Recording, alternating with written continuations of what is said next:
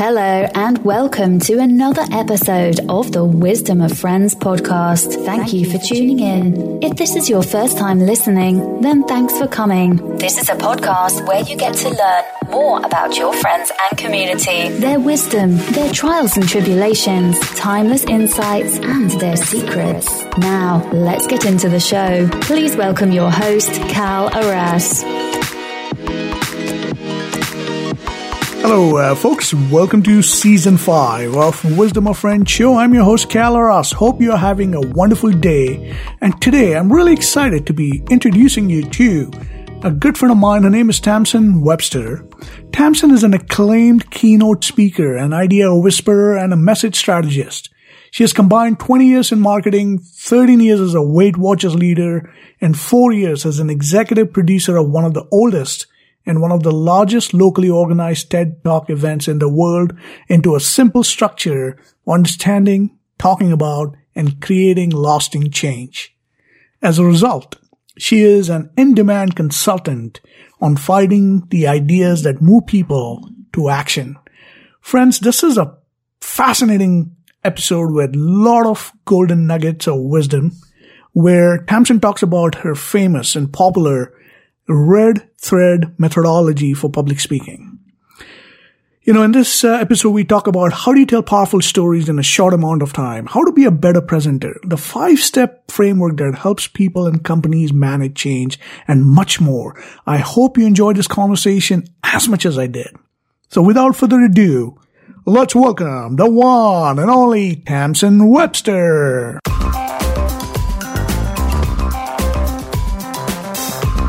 Morning, uh, Tamsen. Uh, welcome to the Wisdom of Friends show. I'm really excited that you took the time to be on this program. And let me start off with my first impressions of you. I first heard you on uh, on Srini Rao's uh, UC podcast, and just your wisdom was so profound that I knew having you on the show, and ha- well, it's going to be a real treat for our audience. I'm so glad you took the time to be on this program. So welcome to the show. Well, thank you so much. Thank you so much. I'm, I'm really looking forward to this conversation. Excellent. And one of the ways, uh, Tamsen, we kick off our show is by asking our guest a simple yet profound question, and that is, what's your favorite quote or philosophy that you live by, and how have you applied it to your life? Mm, that's I could give you scads of them. Um, I, I think that the one that's probably most uh, indicative of how I work, and that's probably best best best put it that way. Is a stitch in time saves nine. Uh, it's a classic proverb that one thing you do now will save a lot of work and effort later. And I think it's honestly because I'm fundamentally lazy. Uh, but ultimately, what I'm trying to do is make other things easier for people. And so it's something that I apply to myself. You know. It, from everything from making sure I'm doing the good work now so I don't have to do more less great work later. Uh, but it's also why I do what I do and the way that I do it with clients um, of all shapes and sizes. No, that's so great. And just for the benefit of the audience, Tamsen is an idea whisperer, uh, change strategist, and she works with people and organizations find the through line of their ideas to create change. And so, what I'm curious about, uh, Tamsen, is uh, what did your parents do, and how did that shape your life? So my my father was, uh, and this, by the way, is super fun. I feel like I'm inside the actor studio, which is I, I adore. um, uh, my father, my father was a Navy commander. He was a submariner, a diesel submariner. So he traveled a lot when I was young, uh, and stayed very connected to the Navy for all of his working life, um, and is still a huge fan of the sea. My mother uh, was an anthropologist, or is an anthropologist by training. She has a doctorate in anthropology, uh, and she she directed that towards social anthropology. Her doctorate uh, doctoral thesis was in the was in the phenomenon, what's called the return and reunion phenomenon of what happens in military families and the dynamics of military families when when at that time at least the fathers came home. Uh, and then she ended up working much of her life uh, for uh, family services organizations in the Navy, uh, and then uh, in various roles with government contractors, helping them uh, get business, writing proposals. That's great. So, one of the questions, and having researched your background, and I know that uh, today you're like a presentation strategist and you really help entrepreneurs and executives really create their presentations and shape their, uh, you know, their uh, pitches, if you will, in a way that you have this uh, amazing methodology called the uh, red thread. And I want to get to that in a bit, but what I'm really curious about, Tamsen, is like, you know, how did this journey began for you in the sense, like, how did this story unfold for you? Did you always know, like, when you uh, applied for college, and I believe you went to Boston University, is that correct? I did. Terriers, yes. yes. so, uh, so going from Boston University, and I believe you you lived in Texas as well for a brief period, and before, I did.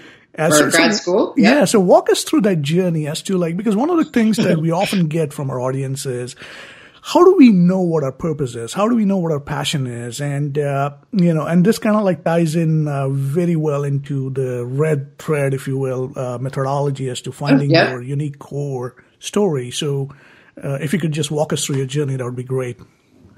So I spent most of my um, younger life wanting to be in art museums, actually. So uh, that didn't happen. um, but the evolution away from that was actually an evolution towards what I am most passionate about. Now, I don't say that I have a single purpose. I frankly don't believe that people have one purpose. I think we're much more complicated beings than that. I think we have a set of things that drive us, uh, different levers to push, you can say, at different moments, that in different contexts, different times of your life, different situations, those different things propel you forward in concert. So, with that said, uh, I wanted to be I, I, wanted to be an art museum director. Um, so because I wanted to do something creative, and I, when I went to college, it was it was in the beginning of the '90s. So it was right after the big 1989 crash, which I'm sure some of your listeners aren't old enough to remember. Uh, but it wasn't a great job market at that point. And so, even though I had been in high school and had been very involved in the arts all through high school, I was like, I want to be employed. So, when I went to BU, I went to uh, study marketing and market research because I figured that would be a good employable skill. It was the most creative aspect of business uh, that I was aware of at the time. Uh, I got bored after the first year and then discovered that BU had uh, what's called a collaborative degree program, which would allow me to get two degrees, two bachelor's degrees in the time that I was there. Uh, by doing a little extra work in, in the summers. Um, and so I added an American Studies degree, and that's a study of it's both a study and a methodology. It's both a topic and a methodology, I should say. So the topic is American culture in, in various periods of time, and the methodology is looking at a specific area in time from as many different perspectives as possible. So, from the arts and historically, what's going on, and, and, politics and economics and science and discovery like, what are all the things that are happening simultaneously? So, you get a much more dimensionalized view of what happens in American culture. I just figured that would be a good combination with marketing. Turns out it was. Um, when I graduated, there wasn't any good still wasn't a great time to get a job. Um, and so, since I still had it in my mind that I wanted to be an art museum director, I was looking for arts administration programs. And it turned out that that uh, Southern Methodist University in Dallas, though I was not interested in Dallas, and as it turned out, Dallas was not interested in me. Um, uh, I went to SMU because it, it would allowed me to duplicate in a lot of ways what I had just done as an undergrad. So I got this kind of you know this this uh, vocationally focused degree and a liberal arts degree uh, as an undergrad, and the program at SMU was combined uh, an MBA, which I I got uh, with a focus on organizational uh, behavior and management communications, uh, with with something a little bit more broad, which was a which was a master's in arts administration with a focus on um, crisis communications and public relations. So you can start to see some themes here of, you know, I was always interested in, in, in multiple perspectives at the same time.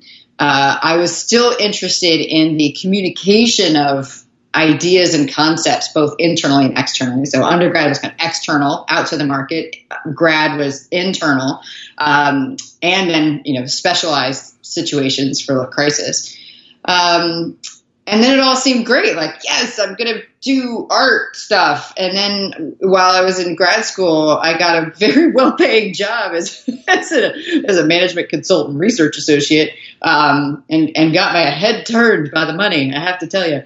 Um, because it was just like, I can get paid how much? Um, to do this this management consulting work, which was fascinating to me because it was a it was a change management consulting firm. It was it, it built on the organizational behavior stuff I had just learned. It built on all the, the communications things that I had had worked on. Um, and in a lot of ways, it was really foundational for how I have managed the rest of my career. I discovered at the time I really love projects. I discovered at the time that I really love working on a variety of clients. Uh, I discovered that I really like having a strategic role in organizations. Uh, I also discovered that I really didn't like Dallas. Um, and uh, and like I said, Dallas didn't like me because yeah, I was uh, uh, short, brunette, and outspoken. Which those three things are not necessarily, and I know I'm being unkind to Dallas here, um, not necessarily the norm in Dallas. Let's put it that way. uh, I was also overweight at the time. Uh, and, and classic true story that in my performance review at that particular company that I worked at after I graduated, um, I was told in a performance review to do my hair and wear more lipstick, mm-hmm. which was a really good sign that it was time for me to leave. So then I said, well, maybe I should go back to this arts thing. Um, took a 50% pay cut, moved back to the Boston area, um, and started working at a wonderful little museum up in not so little anymore up in Salem, Massachusetts, called the Peabody Essex Museum. Mm. And my my role there, I just adored it. I mean, I loved being around art. I mean, I I always did. Um, and so my job evolved while I was there. I was hired originally uh, to do what's now known as um, development communications, which is essentially marketing for the development department, like helping the development department tie into, you know, the fundraising department tie into what the market more broadly is looking for and interested in. Uh, that evolved into um, managing their exhibition program, and that how it evolved into that is a much longer story. Uh, but I, I was put in a position where I was managing their five year exhibition program and helped bring in, at that time, the most successful exhibition they had had to date uh, because it was about figuring out what was the what was the kind of thing that that the the market and the audience and potential visitors would be interested in like what was a great match between what people thought of as the at the Peabody Essex Museum being in Salem like what would be a great match and it turned out that it was the uh, traveling exhibition for the endurance uh, uh, expedition to the to the South Pole, the the Ernest Shackleton one, which people may be familiar with, where mm-hmm. the ship was trapped in ice and then they had to survive nine months on on the glaciers of of um, Antarctica. Antarctica, yeah, yeah, and um, and everybody survived, which is a freaking miracle if you know the whole story. Um, but you know, that worked out really well. I was I was there for I don't know three ish years. Um, and what was interesting though is that I started to find that I, I started to lose, lose my love of the art itself because it was my job. And so I, I loved the trying to figure out what the right exhibitions were. But then by the time the exhibitions would go up, I just didn't even want to see them because I had done so much work to get them, get them up. Um, and then so it, you know, I started poking around a little bit, and then a woman I had worked with or worked for, I should say, um, when I was in college. Uh, when I was in college, I worked at the Isabella Stewart Gardner Museum here in Boston, and she was doing some work with a performing arts college called the Boston Conservatory uh, here in town. It's now part of Berklee College of Music, and they were looking for a head of marketing, and that job had been open for a year, uh, and it turned out that like they were just right for me and, and I was just right for them. And it was a, it was, that was wonderful. It was, it was my longest non Weight Watchers job, uh, that I've had. It was four and a half years that I was there. And it was really about, it was really exciting to be there to help shepherd that, that institution from kind of not being so sure of itself into really having a clear, position in the market and and really helping them figure out what it was that made the conservatory unique in a city that has multiple music programs and in fact multiple music schools and colleges not to mention another conservatory um, which shall remain nameless. Um, so you know i was there for a long time very happy um, and it got to a point where i had really done everything i could do there and one thing that I knew about myself, I've learned about myself, is that I'm a builder. Um, I'm an architect. I am not a maintenance person. Um, so once something's built, uh, you know, I I don't tend to like to sit and optimize. I like to get the great, the like back to the stitch and time saves nine. I like to get the good system built in the first place. Um, so then I started figuring out, well, what do I want to do next? And it's like, well, do I want to go to consulting? Because I remember I still loved that kind of consulting from change management. Um, do I want to proceed in uh, what's known as advancement in higher education, which is the combination of fundraising and marketing? And I decided I wanted to do that. And so I wanted to learn more about raising money uh, because that's critical if you want to continue in nonprofits, which is where I'd spent most of my career to that point. So I got a job and it's the only job I got on a like on a cold resume submission. Like sent it in to Harvard Medical School, and then got the job as the head of direct of development communications at mm. Harvard Medical School. So that was me figuring out. Uh, back like I had done at the Peabody Essex Museum, what was the communication strategy behind the fundraising for Harvard Medical School? And I adored that job. Hmm. Um, I mean, not the mechanics of the job and the politics of it, but the the the getting to dig into this amazing work that was done by these amazing scientists, um, and trying to figure out how do we how do you make what they do understandable to people who aren't scientists? That's essentially what my job was: like figure out the science and explain it to other people. And uh, I just loved that job. Uh, however, the mechanics of that job eventually got in the way because it was a time of great change at Harvard. Uh, the time that I was there, I had three different deans of the medical school, three different heads of the fundraising department, and there were three different presidents of the university at the time.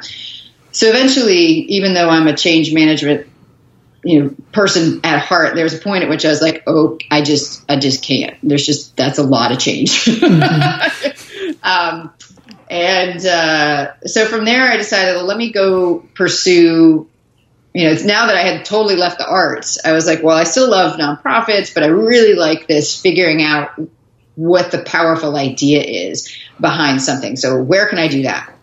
And i ended up working for a bit as a brand strategist uh, at a wonderful local brand strategy and graphic design firm called Stamets Blackstone Associates. They're still around. They still do amazing work.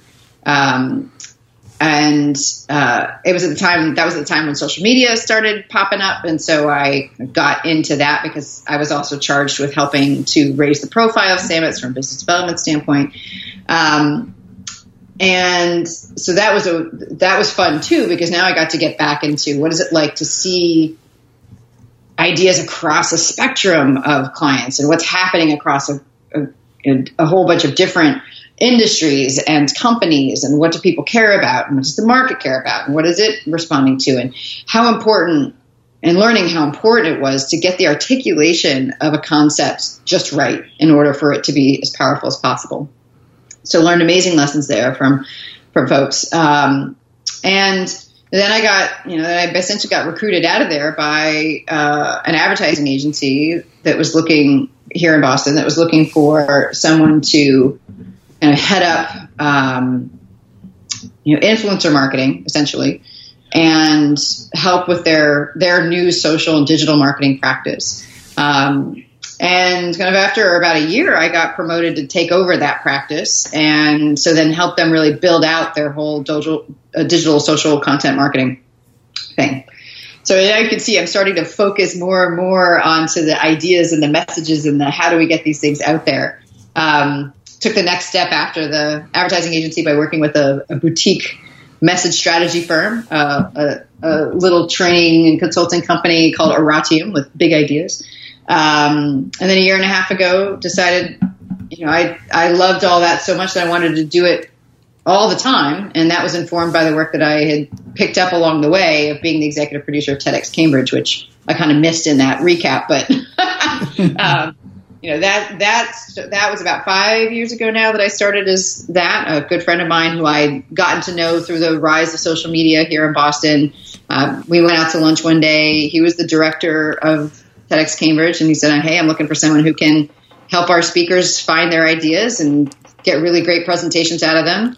You seem to be good at that. You seem to present well. Like, hey, do you want to do that and host the event as well? And so that plus all the years trying to find messages. I put all that together and do what I do now, which is help big thinkers make their ideas irresistible. Wow, this is uh, incredible. And then uh, this, you know, as you can tell, I probably have a lot of questions now, but what an uh, what an amazing journey. So it started off in Boston at BU and then, you know, your focus and your love for the arts and communication that took you on a journey uh, to Dallas and uh, it started a change management consulting uh, career. And after that, you kind of moved back to Boston and uh, you started managing the exhibition programs for the museum, and that led to the head of marketing position, and then into Harvard Med- Medical School. And somewhere along the lines, you discovered that you are a builder, an architect, that you like to build systems, uh, solid systems that you get hand off to uh, once you are done with that. Yeah. And then that kind of leads to like uh, you know into branding and advertising and uh, you know influencer marketing and uh, you know being the producer of uh, TEDx as well as uh, not doing the presentation strategist that you are.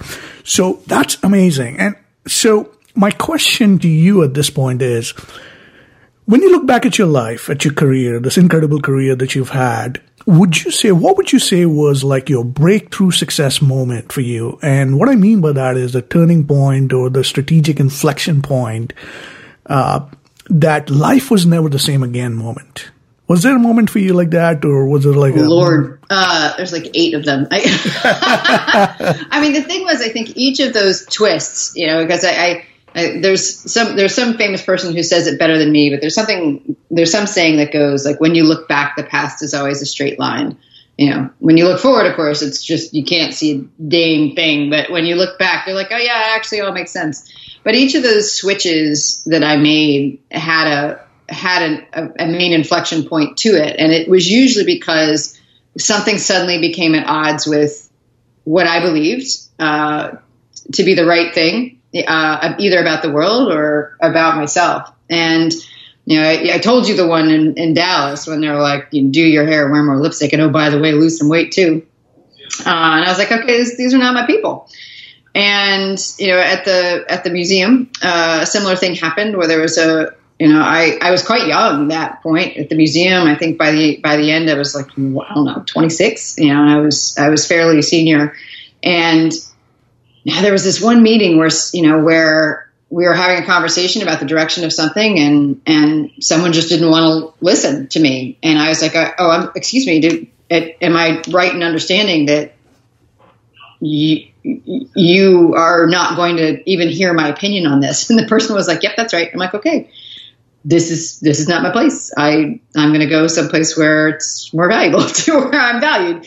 Um, you know, and so each of those, and it wasn't always a negative thing. I mean, I think the realization when I was at the conservatory was just there was this realization that you know the only thing left to do was to help change the curricular direction of the school, and that was not something I was qualified to do. So it was right for me to say, well, I've done what I can do here and leave. Um, I just think that each of those times, you know, I don't think there's one, but there is a consistency of it where there was something where I said, I just, I, I need to, there's a gap in my head um, between where I want to be and where things are.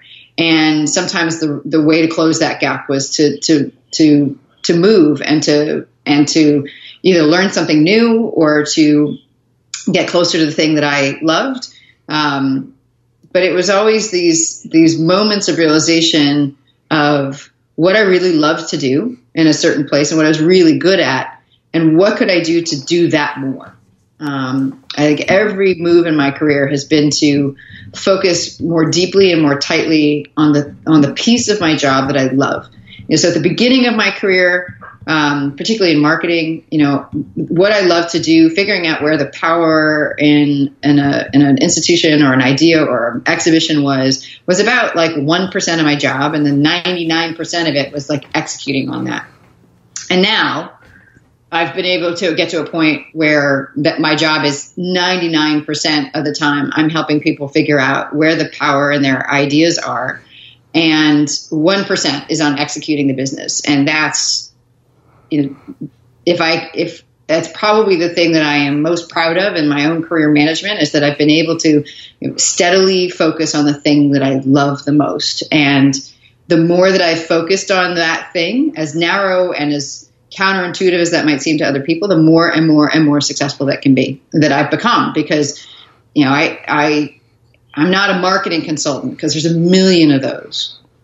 But I you know people do know me now as the person to come to when they need to make their idea big enough to to move the world and I don't know that there's a lot of other people who focus that tightly on ideas, but it's because that's what I've loved. And so I decided to focus there because that's what I wanted to do. And it turns out that worked for the market as well.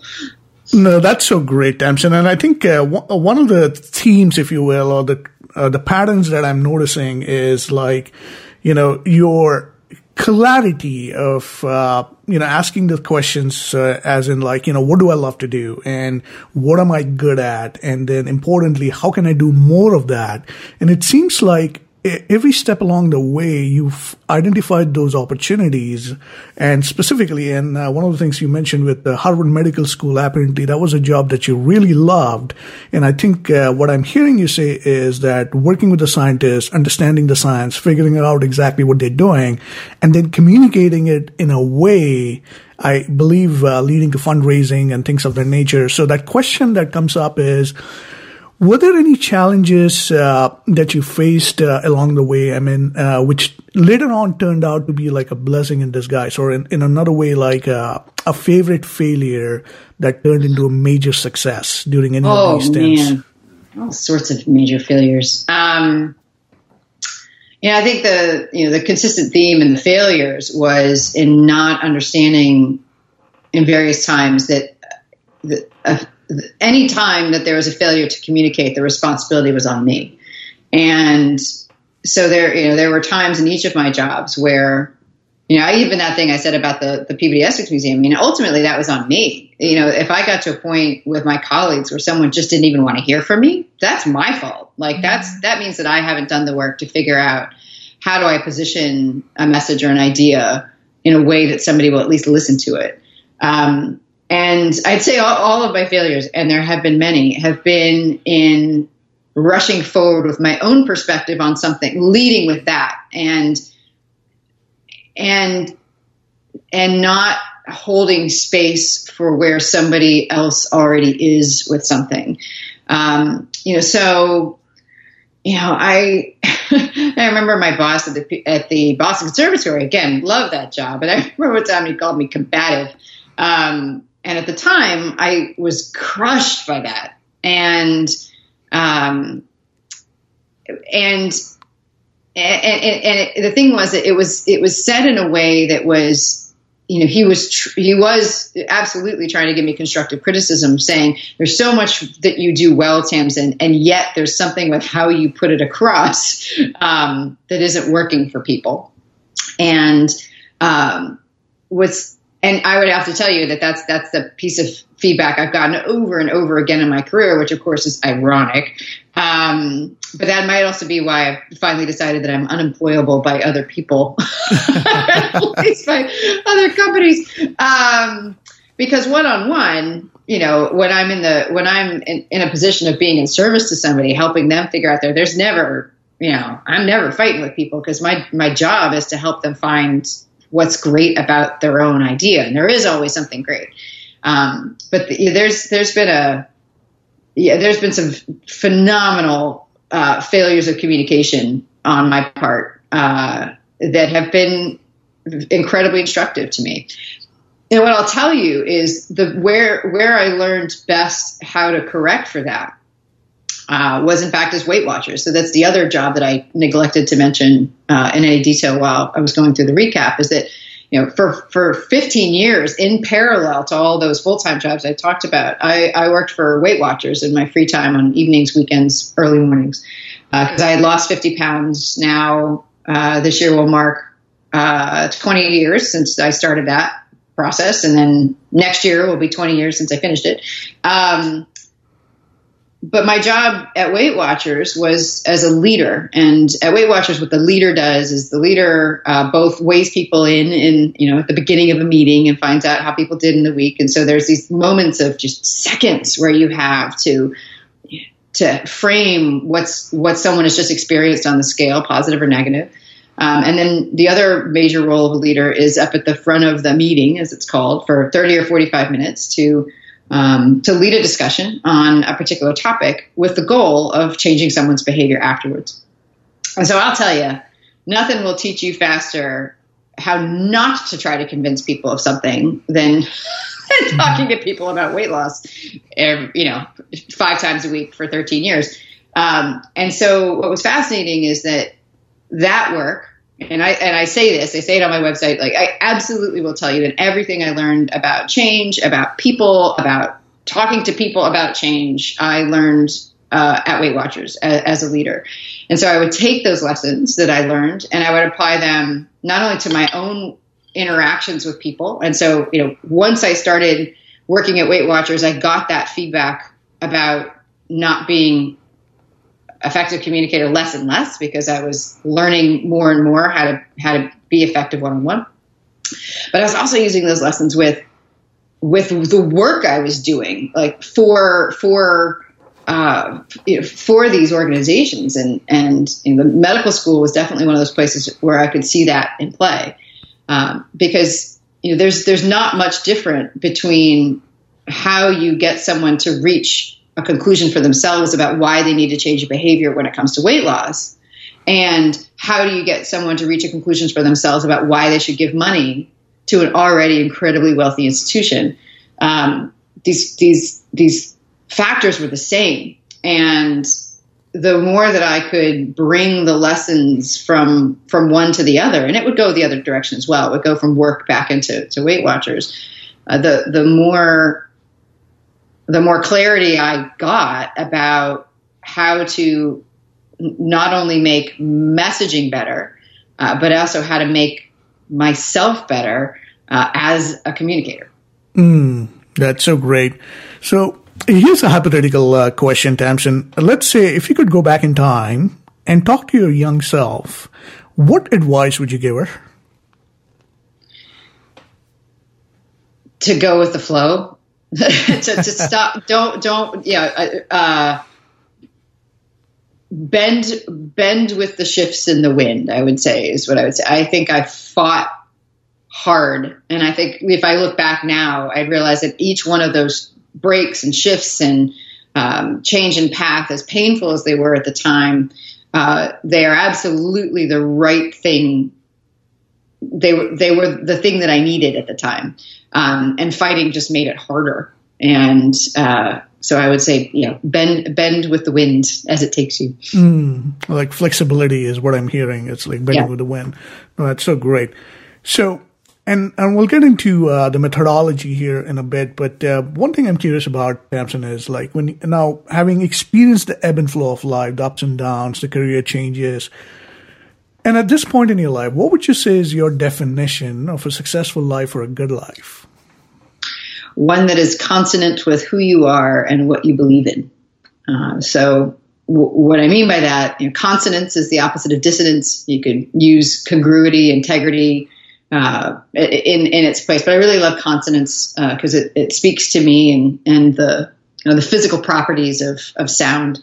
Uh, because I think that consonance when we when we are when we are consonant with ourselves and with what we believe uh, that is a it is a it becomes a physical state. I mean, I think all of us have had that experience where we've done something that we knew in the moment wasn't quite right. Like maybe we said something we shouldn't have, or we made a choice that we shouldn't have, and you feel it physically.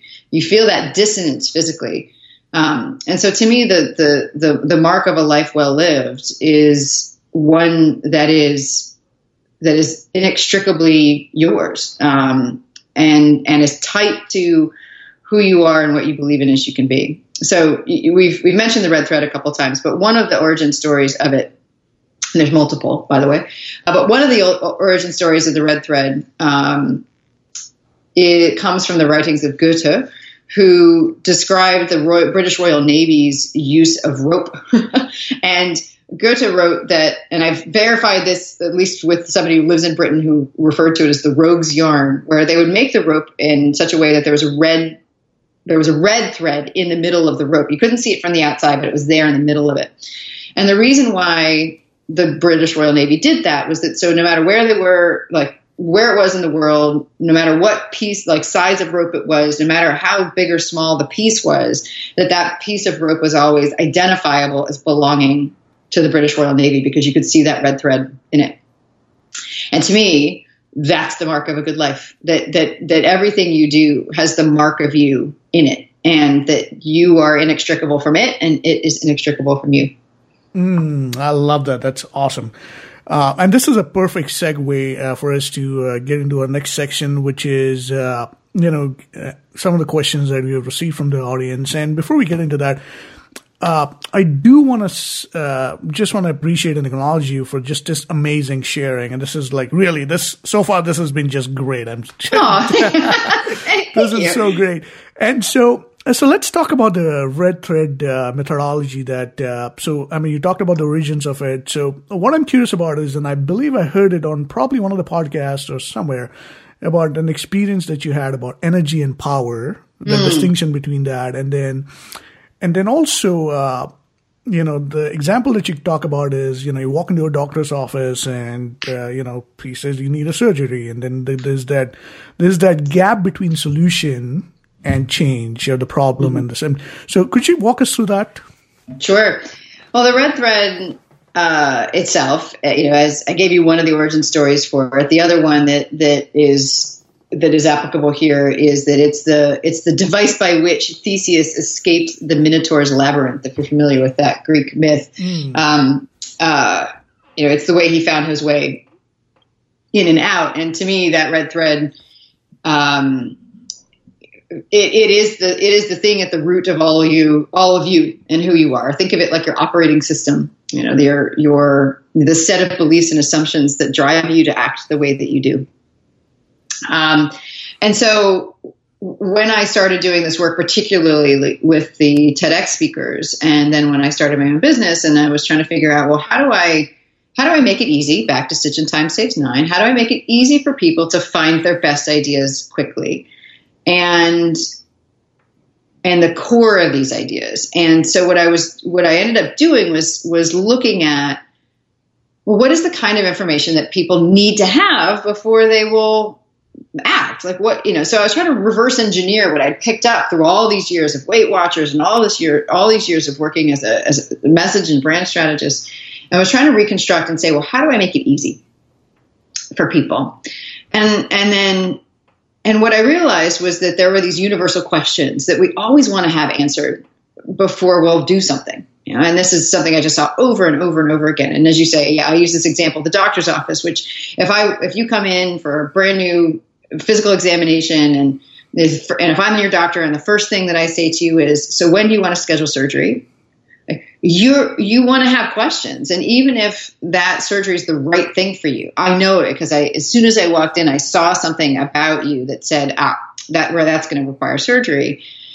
You need to know. You need to know why. Mm. And this is, and so that's one of those fundamental questions. And even so, even if I give you a problem, so now I have a solution, surgery, and now I know the problem, you know, you still need something in between those two before you really believe me that the surgery is the thing that you need. There needs to be some other kind of some other thing that you uh, know and agree to be true before you will move off of your current state. So if I tell you that, you know, oh, I see a spot on your back, that's a problem.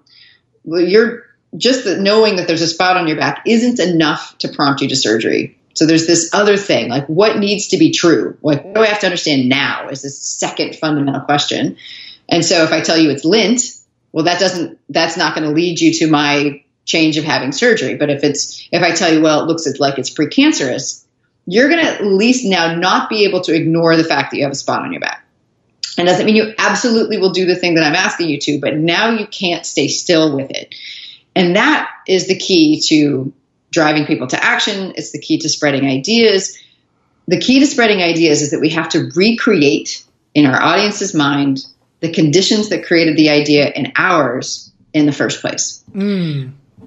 And this is what the red thread is, is because we have to see this connective tissue um, to a conclusion before we will act. And so when I started figuring this out, I started to figure out, well, what's how do I help people answer these questions of why, what now, and how? And if I could consistently get people to do that, then what I was doing was essentially deconstructing what the conditions were that created that idea for them in the first place. Most people know what they want people to do. If you're trying to go into, you know, if you're trying to pitch a new business, if you're trying to raise money, if you're trying to get people to come to your school, you like you know what the action is. You know the change that they want you want them to make. But we haven't always done the work of reconstructing why it is that we think that's a good, good idea. And so the red thread is a way to do that. It's a way to reconstruct that. And what I found was that there was consistent elements that if you understood what the what the audience's goal is, what do they want? What is the problem of perspective that you see that's getting in the way? They're going to, they are uh, trying to achieve that goal with basically only one eye open. And because they're only seeing one half of the picture, they are missing this opportunity to actually fully achieve that goal. So what's, what's the other half of the picture that they're missing? Um, third, what is that thing that they need to understand and believe to be true that if it is true, if they agree that it's true, makes that problem impossible to ignore. Um, and then finally, what now, once you have that, then you've got what the change can be. So once I figured that out, I was like, oh, I can make this now super easy for people. I can ask them, what's the goal? What's the problem? What's the idea? What's the change? What are the actions that support it? And I would end up doing two things at once. One was finding that core of the idea that really made it powerful? What's the idea behind the message that you're trying to get across? The thing that actually makes it make sense. That's the red thread. Um, and then, secondly, because it is how we reach a conclusion in the first place, it also, almost like a free prize inside, provided a way for people to explain that idea in a way that would make it irresistible to people. Because once you've created that tension really between what somebody wants, the way they're currently looking at it, and a third thing that they believe to be true that makes that problem impossible. Like once if somebody wants to stay healthy and they know they have a spot on their back and they know it's precancerous, they can't sit still with that. Like they, they can't. So that the, the the the idea becomes irresistible to them. They have to figure out what to do differently. So um, that's you know, in in a very large nutshell, that's kind of that's that's the process. It both is how you find the idea, but also how you articulate it so that people come along with you. No, it's great. So really, I mean, uh, it's it's really the solution, the change, and then the idea or the bridge between the two is really communicating or articulating the conditions uh, to your audience in exactly the same way that you created those conditions for yourself and that made you compelled to take those actions. Right. So, so that brings up another question. Uh, so this methodology obviously can be applied, uh, uh, you know, most of our audiences here are executives and entrepreneurs and uh, creative artists. So how would they uh, apply this uh, to communicating their business idea to their customers. So, can you give us an example of uh, how might that work? Sure. So, I mean, there's there's an, any number of ways to, to use this. Uh, one fundamental way is to understand what a business's core differentiation is in the marketplace to begin with. So, a lot of my clients are end up, you know, just for one reason or another, end up being in somewhat commodity like industries that they have things that, by and large, they're they're struggling because their salespeople are, you know, competing on price, and yet, you know, they believe there's something distinctive and different about their about their about their offering. And so, you know, one way to use this is to say, okay, well, first of, first and foremost, before you ever kind of figure out what the message is, you have to figure out who it's for. And so, the very, very first question to answer for yourself is, who are we for? And I don't mean like target market necessarily. What I mean is what you know what what kinds of people are they? That's yes, that's important. What category of people? But what do they want? Like, what do they know they want? What do they value? Because that's going to get them in line with how you approach solving problems. And what are they struggling with? Because if you understand their want, their value, and their struggle, then it's a lot easier for you to say, ah, all right, for these people, we help them achieve this goal that they have. And then you can say to yourselves, well, all right, well, other companies in this world uh, try to achieve that same goal. Uh, example I often use is like coffee. you know, so my goal is to wake up and I and I want caffeine delivered to me in liquid form, you know, there's many companies that that satisfy that. You know, and so the next thing is to say, well, let's look at that problem. Uh, how do we look at as a company? How do we look at uh, coffee? You know, what is the problem with caffeine delivery, with getting the coffee? Um, you know, what's the problem that we see? Uh, you can look at Starbucks, and can Starbucks can say, well, it's not so much the coffee as it is the things that surround the coffee. The problem is that there's no place for someone to you know sit with coffee and do other work. There's no third place. Starbucks is very famous for establishing themselves as the third place between home and office. Mm-hmm. If you're Dunkin' Donuts, you can look at it and say, well, really the problem is that these these people are on the go. Um, and the problem is that they're having to wait too long for coffee. They don't have time to sit around in a coffee shop and whatever. They, they just need to be, be going.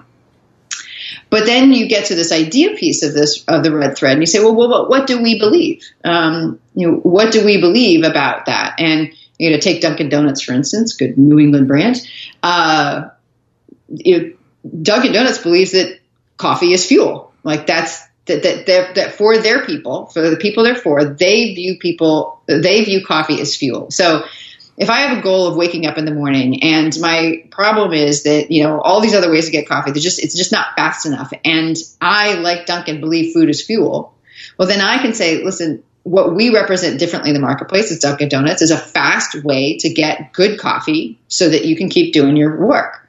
If I'm Starbucks, then I'm going to say, we're going to provide because we believe that a third space is the is is critical for you know, success and doing your best work then we're going to provide spaces where you can have coffee along with all these other things that allow you to do great work.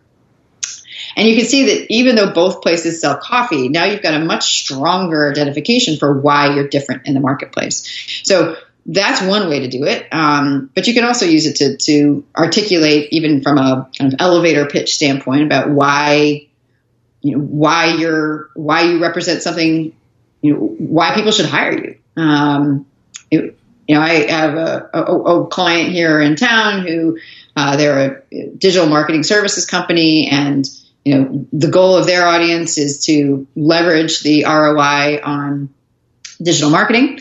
Uh, the problem is this company sees it is that most companies that are hiring digital marketing services look at look at all the pieces as individual pieces and not as part of a process. They don't look at their digital marketing as a process of tools. They just see all the individual tools.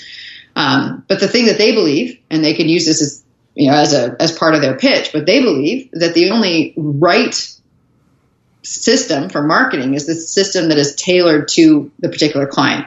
Um, and therefore, the change they represent in the marketplace is that they, the way that they approach putting digital systems in place is that they use what they call a learning process, so that they they they have a process of discovery they have a process of figuring out what the right tools are they have a process for implementing them they have a process for analyzing and and, and tuning them so that the result is that they don't have to compete and say well my seo services are better than your seo services they go in and have a conversation with someone about the learning process that's in place to make sure that their clients get absolutely the right system of digital marketing in place you know whereas a competitor is going to come in and say well we've got great digital analytics you know, and if this, you know, if my client had been there before, then they're going to be like, well, what's your process? And they're going to be like, um, not so sure.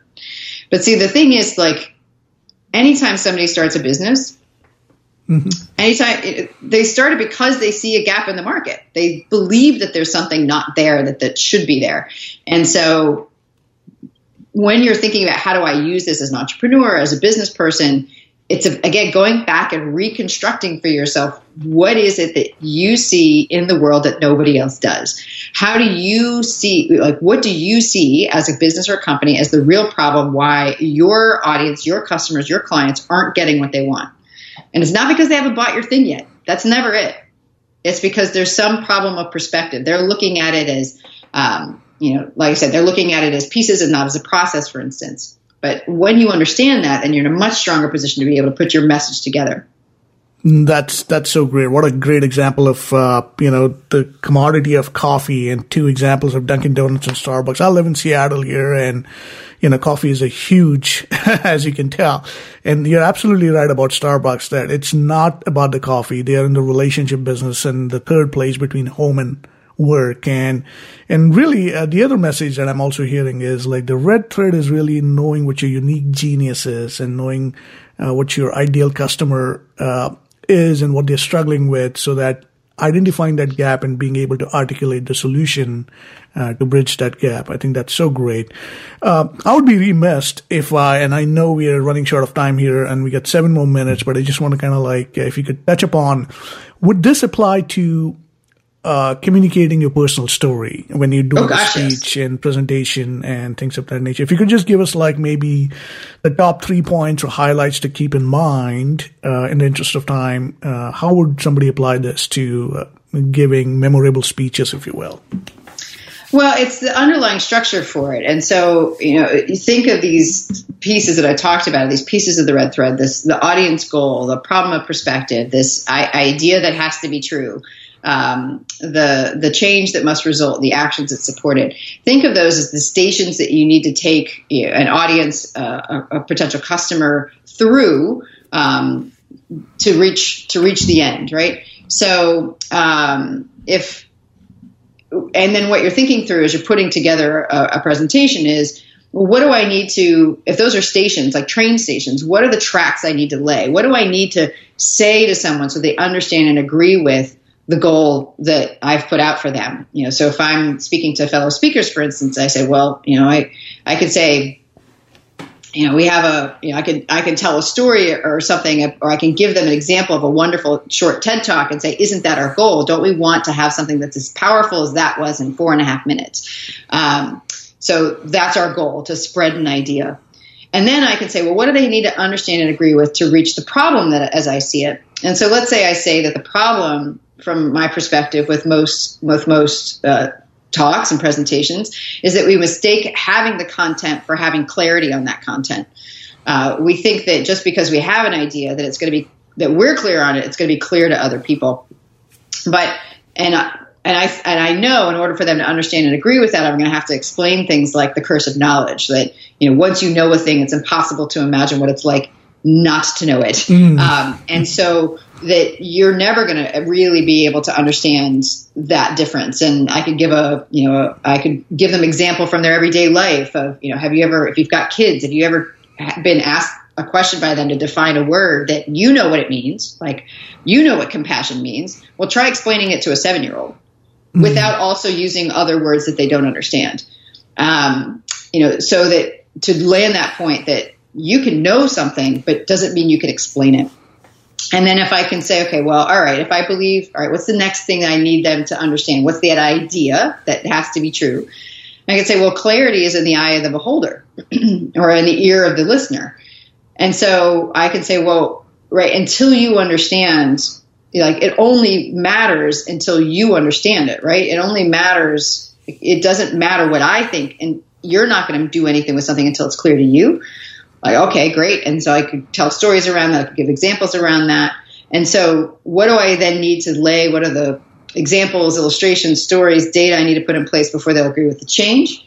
Which in this case, let's say it's recreate the conditions. Um, I could tell the story of the doctor's office. I could give that example where people say, oh, okay, because I want people, I want to spread an idea. And now I agree that clarity is not the same, you know, having content is not the same as having clarity on the content. And because I agree that clarity is in the ear of the listener, now I'm going to agree or at least consider that I have to recreate the conditions of the idea. And then as a talk, I can go and say, well, here's here are the here are the places where we can do that. We can do it from the concept. We can do it from how we construct the talk. We can do it. Uh, we can recreate the conditions from a standpoint of how we communicate it. What what uh, illustrations we use, and so you can use this as a basis for very very short form content. Just understanding for yourself, like what's my elevator pitch for my business, but also much, much longer form content as well, just by figuring out what is it that somebody has to understand and agree with in order to move to that next piece of the red thread, that next station on that mental journey.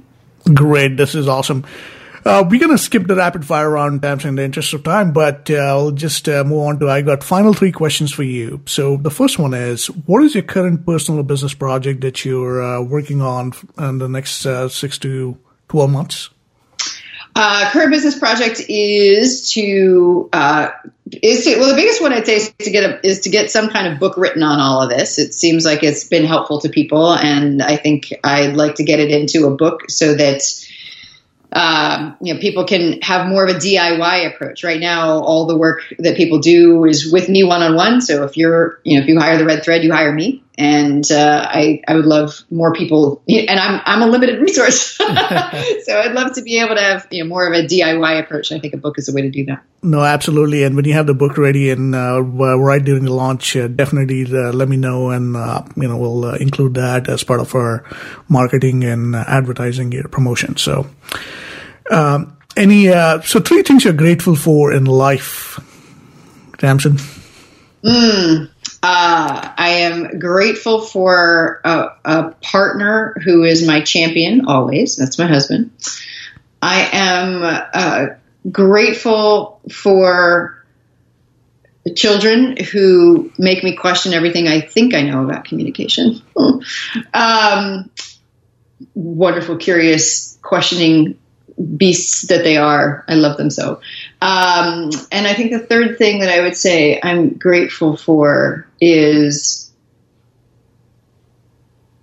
the the the trust and the vulnerability with which I am entrusted, uh, I'm given um, by the people who've worked with me. I mean, to, to be able to work with people on their on their deepest, most heartfelt ideas is a is a gift of the highest order and one that I never take for granted. That's so great, very inspiring. And I just want to acknowledge you, Tamsen, again, uh, for just being the stand you are for change, bringing the change in the world and like being the builder, the architect and, uh, communicating with so much of clarity and helping people discover their unique geniuses and using the red thread, uh, I call it the technology. It's so amazing. And, and and you deliver so much value. Just being on this call and like just giving out so much value to our audience i mean they're gonna just love it. So thank you for being you and doing what you do Tamsen. appreciate it. Oh thank you so much. I thank you so much for having me. It's always always a pleasure. Then uh, one final question and this is how we wrap up all our interviews and that is why do you think people should listen to the wisdom of friends? Because what you know is the one thing that people can't ever take away from you. And everybody is an expert in something. And so by by being open to the expertise in everybody, no matter their condition, no matter their state, no matter their age, you will always learn something that will change you for the better. That's awesome. Again, thank you for your time and I enjoyed and appreciated our conversation this morning. And for those of us listening, with that, we'll wrap it up. And if you like what you heard, please share. Don't be shy. Thanks for listening to the Wisdom of Friends show with Cal Arras. If you enjoyed today's show, head over to wisdomoffriends.net to join the conversation, access the show notes, and discover our fantastic bonus content. We hope you'll pass along our web address, wisdomoffriends.net, to your friends and colleagues. Be sure to check out our archives section on the website for previous episodes and subscribe on iTunes, rate and leave a review. It's very much appreciated. Thank, Thank you. you. This has been a Seven Symphonies production. Join us next time for another edition of The Wisdom of Friends.